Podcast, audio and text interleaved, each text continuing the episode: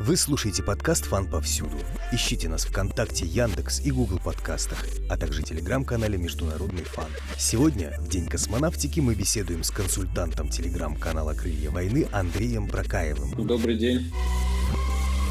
Мы празднуем 60 лет со дня первого полета человека в космос. Есть ли факты, открывшиеся нам спустя более полувека? Действительно, есть несколько небольших заблуждений, которые в последнее время периодически всплывают. И, думаю, о них стоит сказать. Известно, что полет Гагарина длился 108 минут. На самом деле это не так. Он длился 106 минут. Это последние исследования подтвердили. На 2 минуты меньше, чем официально было заявлено. Но это связано не с тем, что кто-то пытался кого-то обмануть, а просто запустили такую дату, и она пошла дальше и получила распространение. Быть может, точка старта или финиша тогда считались как-то по-иному? А скорее всего, то есть я уже точно не могу сейчас сказать, потому что это исследовал исследователь космонавтики, простите за тавтологию, Антон Первушин, он писал об этом книгу. Документально кто-то написал, что 108 минут официально в документе, и оно пошло дальше по другим документам, получило всеобщее распространение. Другой момент связан с тем, как отбирали космонавтов. В первом вообще наборе и на первый полет отобрали 3 человек. Это Юрий Гагарин, Герман Титов и Григорий Нелюбов. Мы знаем Германа Титова, и то не все. Юрия Гагарина – это наш герой. Про Нелюбова, я думаю, знает меньшая часть наших слушателей. Это был космонавт номер 3. У него была очень тяжелая судьба. То есть он действительно был очень перспективный, но его отчислили из отряда космонавтов за дисциплинарный проступок. Хулиган? Нет, они в компании других 2 космонавтов зашли в пивную, и там устроили небольшой дебош с патрулем. Причем Нелюбов, как выяснилось, вообще он в этом дебош даже и близко не зачинщик. Его, можно сказать, за компанию отчислили из отряда. Он после этого стремился назад, потому что он был очень амбициозный и отлично подходил на полет. Он молодой, то есть моложе Гагарина. Но после того, как умер Королев, у него вся надежда на полет исчезла, и он попал под поезд, говорят, покончил жизнь самоубийством. Вот. Но все 3 очень хотели в космос. Первый раз, ведь это было, наверное, страшно. Конечно, все хотели. По всей стране, когда проводился отбор, очень много людей хотел, но отобрали небольшое число. Известно, что Юрий Гагарин был небольшого роста, а его конкуренты Герман Титов и Нелюбов. Точно такого же. Это было основное требование к космонавтам, потому что космический корабль «Восток» не позволял вместить человека большого роста. То есть были очень низкого роста вообще во всем первом наборе. У Быковского такой рост, у Николаева, то есть Терешкова тоже. Капсула совершенно небольшая. Гагарин весь полет сидел? Не отстегивался. Он там полетать в невесомой не мог. То есть он ее чувствовал, он видел, что предметы вокруг, тот же карандаш летает. Я даже больше скажу, сейчас есть космический корабль «Союз», который летает. Там появился бытовой отсек, куда можно перейти, если по длинной схеме полета к МКС. Но, тем не менее, тоже там места очень мало, особенно когда прикреплены различные укладки, там места действительно очень мало. Да, в этой маленькой капсуле первый человек полетел в космос. Какие-то самостоятельные манипуляции Юрий Алексеевич производил? Да, он производил действительно манипуляции. Он и докладывал на Землю, докладывал о своем состоянии, ориентировал космический корабль. При всем этом, конечно, очень много решала автоматика, и там была нештатная ситуация, когда приборно-агрегатный, он же двигательный отсек, состоял космический корабль «Восток» из 2 частей. Это где сидел Гагарин, эта капсула, как ее назвали, возвращаемый аппарат, спускаемый аппарат, и вторая часть, где двигатели были расположены. Она не отделялась. А если бы она не отделилась, то посадка была бы невозможна, и корабль бы разбился. Но, тем не менее, она все равно разделилась через некоторое время, потому что перегорели соединяющие ее кабели и так далее. Чем сейчас занимаются космонавты? На орбите проводят различные эксперименты, связанные с наукой. Своя научная программа есть у США, у России, у Европейского космического агентства. Есть своя программа у Китая, но у них своя собственная станция. Это и физическая химия, это и биологические эксперименты. Есть, например, эксперименты по использованию биопринтеров на орбите, в том числе у нас такой был эксперимент в России. А также внекорабельная деятельность. то есть выход в открытый космос и установка там каких-нибудь элементов или замена элементов. Это очень тяжелая, ответственная операция. Китайцы не отправляют своих людей на МКС. У них собственная космическая станция. Собственная космическая станция, но они ее сейчас топят. Проба пера, можно сказать. У них были две станции, если мне память не изменяет, но они состояли всего лишь там вот из одного модуля, то есть не как МКС, там, которое пристыковано большое число модулей, там японские, европейские, российские, канадский манипулятор, но у них по новым планам будет развернута собственная большая станция, и там они запустят свою научную программу. Почему они не хотят сотрудничать? Может быть, они хотят вооружение там размещать? На самом деле размещение вооружения в космосе – вопрос хороший. Он фиксируется международными договорами. Например, в космосе запрещено размещать любое оружие массового поражения. Ядерное или какое-либо другое – это запрещено. Обычное пока можно, но со стороны России, например, делаются попытки запретить его тоже. В частности, со многими странами уже был подписан договор, который запрещает первым размещать в космосе любое оружие. В советское время, насколько я знаю, был опыт размещения на станции «Алмаз», это станции серии «Салют». Там размещали пушку авиационную, и даже с нее, по-моему, стреляли. И что с ней случилось от отдачи? Там отдача большая, но, тем не менее, смогли они ее погасить. Но пистолеты или автоматы в космосе разрешены. На Международной космической станции у американцев, может быть, дробовики с собой? Такого, конечно, нет. Автоматов никогда там не было. Но было такое, что в составе НАСА, это носимый аварийный запас, вот на случай, если приземлиться в нерасчетном районе, вместо посадки, где-нибудь в глуши, то есть где его не ждет поисково-спасательная группа. В комплекте находился такой специальный пистолет трехствольный. Два ствола у него были гладкие, один ствол нарезной. Это на случай, конечно, не от террористов отстреливаться, если там в Афганистане приземлиться или в Сирии, а на случай вот дикая природа, там на охоту сходить или медведь нападет. Такое, да, был, но его по настоятельным требованиям американцев брали из носимого аварийного запаса, и теперь его там нет. А какие успехи у американцев, у наших соперников в борьбе за космос? Мы делим государственная космонавтика, это НАСА, и частная, опять же, условно частная, это различные многочисленные частные компании. У государственной есть успехи в плане тех же марсоходов, уже который марсоход недавно отправили на Марс, у него даже будет свой собственный вертолет. Коптер маленький, он будет летать по поверхности Марса, передавать видеоизображения. Ракетоносители у них, да, и космические аппараты пилотируем, у них большие задержки. Они ракету СЛС, которые сверхтяжелого класса, не мучают очень долго. Неоднократно сроки переносились. То же самое, как и с пилотируемым космическим кораблем «Орион». Но у них есть частные компании. И это, прежде всего, конечно же, Илон Маск и его компания SpaceX. Они буквально в сжатые сроки умудрились достигнуть просто огромного прогресса. Это никто раньше многоразовые носители не делал. То есть, да, ускорители шаттла использовали несколько раз. Илон Маск вдохновлялся в том числе и советскими разработками. Какие-то, может быть, решения он взял с советской ракет-носитель «Зенит». Законы физики не для всех одинаковые. Все у него не очень гладко, но, тем не менее, он привлекает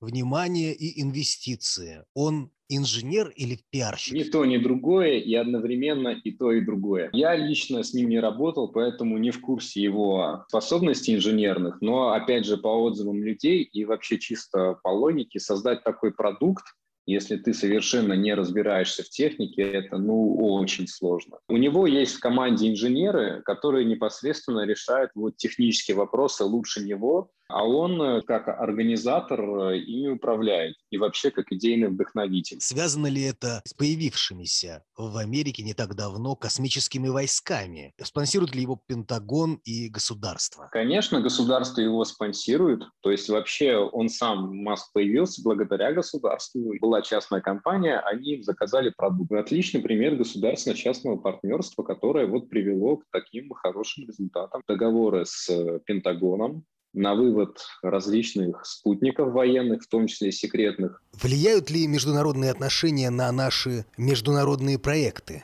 Ведь мы сотрудничаем с Европой в космической отрасли. Мы даже и с США сотрудничаем, но это в последнее время процесс немного отягощается из-за того, что вводятся американские санкции, которые запретят, по-моему, с 2022 года полное сотрудничество с Россией в космосе, вообще полное. Ну, там могут сделать исключение для МКС, а все остальное нельзя. То есть, например, мы им продавали двигатели RD-180, они собираются все их прекратить закупать. С Европой, конечно, проектов побольше, причем даже в этом году на российской ракете полетит марсианский зонд и марсианский корабль, посадочный модуль. И причем этот самый посадочный модуль, то есть посадочную платформу, на которой приземлится вот сам марсоход, она делается в России, по имени Лавочкина ее делает, она называется «Казачок». Вот с таким романтичным названием. «Засланный казачок на Марсе». Сотрудничество есть просто замечательный проект.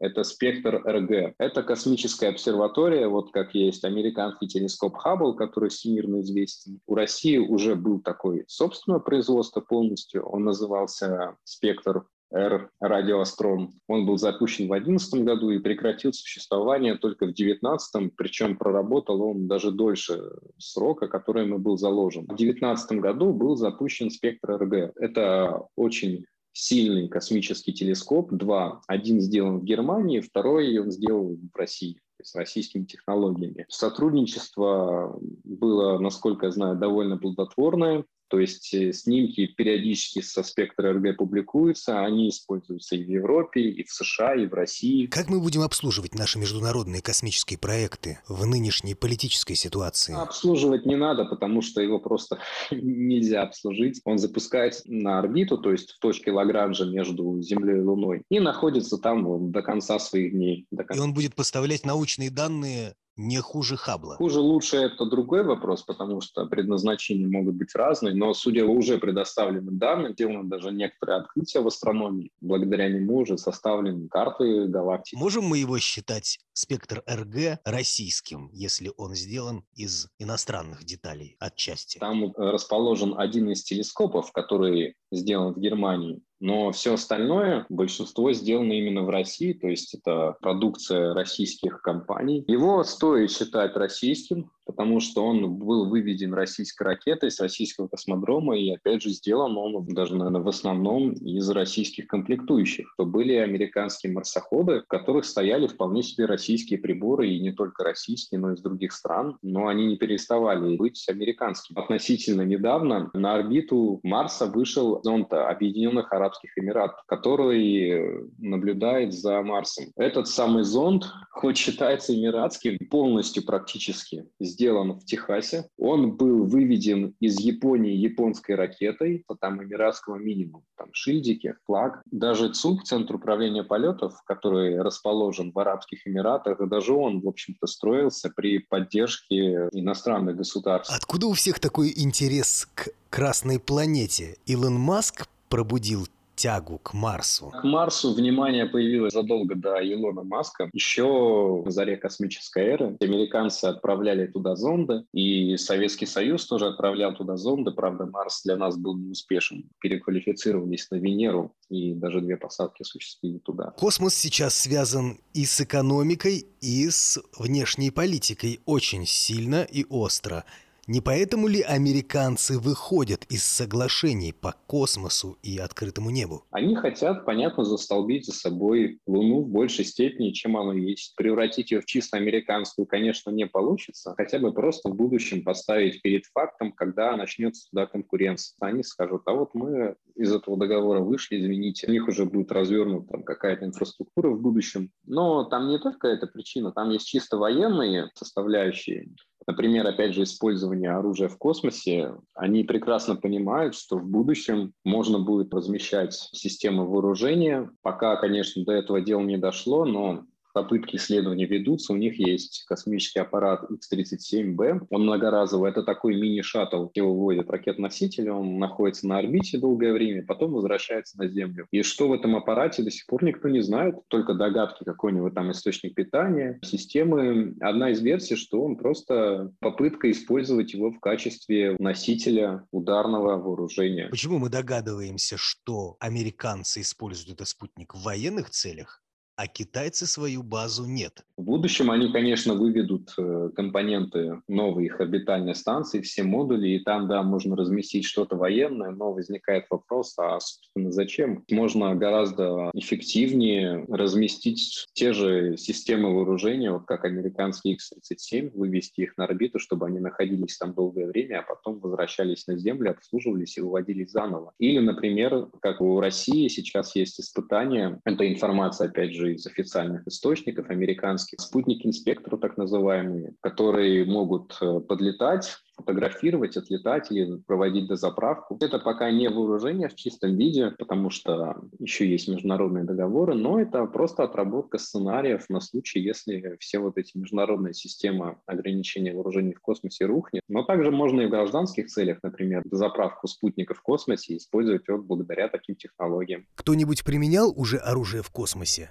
Быть может, уничтожал спутником спутник противника? Если нужно уничтожить станцию, ее проще Земли уничтожить. Запустить такую ракету баллистическую, чтобы она прилетела вот к станции, потому что траектория это известна, как и орбита станции, и в четкое время прям попала в нее и взорвалась. Это уже реально противоспутниковое оружие, испытания уже были у тех же китайцев. Это было еще в 2000-х годах, и после этих испытаний образовалось огромное облако осколков, которая даже сейчас иногда мешает. Вообще говорят, что околоземная орбита очень замусорена. Подверглось ли осуждению китайское космическое агентство и как оно на это отреагировало? Это 2007 год был, когда они выстрелили по спутнику своими, скажем так, ракетными носителями. Их осудили, образовалось несколько тысяч фрагментов космического мусора, но тем не менее такого, чтобы прям против них санкций ввели, не было. Это действительно мешает. Возможно, не так, что там, конечно, протолкнуться от этого мусора негде, но приходится иногда маневрировать. Почему такое отличие в названии? Русские называют космонавтами людей в космосе, американцы – астронавтами. Да, но принципиально, причем даже больше скажу, у китайцев они называются тайконавтами. Объединенные Арабские Эмираты как планируют называть своих людей в космосе? Очень хороший вопрос, потому что у них уже летал первый их арабский космонавт. До него был саудовский космонавт, он летал на шаттлах, и сирийский космонавт, он летал тоже на нашем корабле «Союз», на советском, это еще было 80-е годы. Вы слушали подкаст «ФАН повсюду».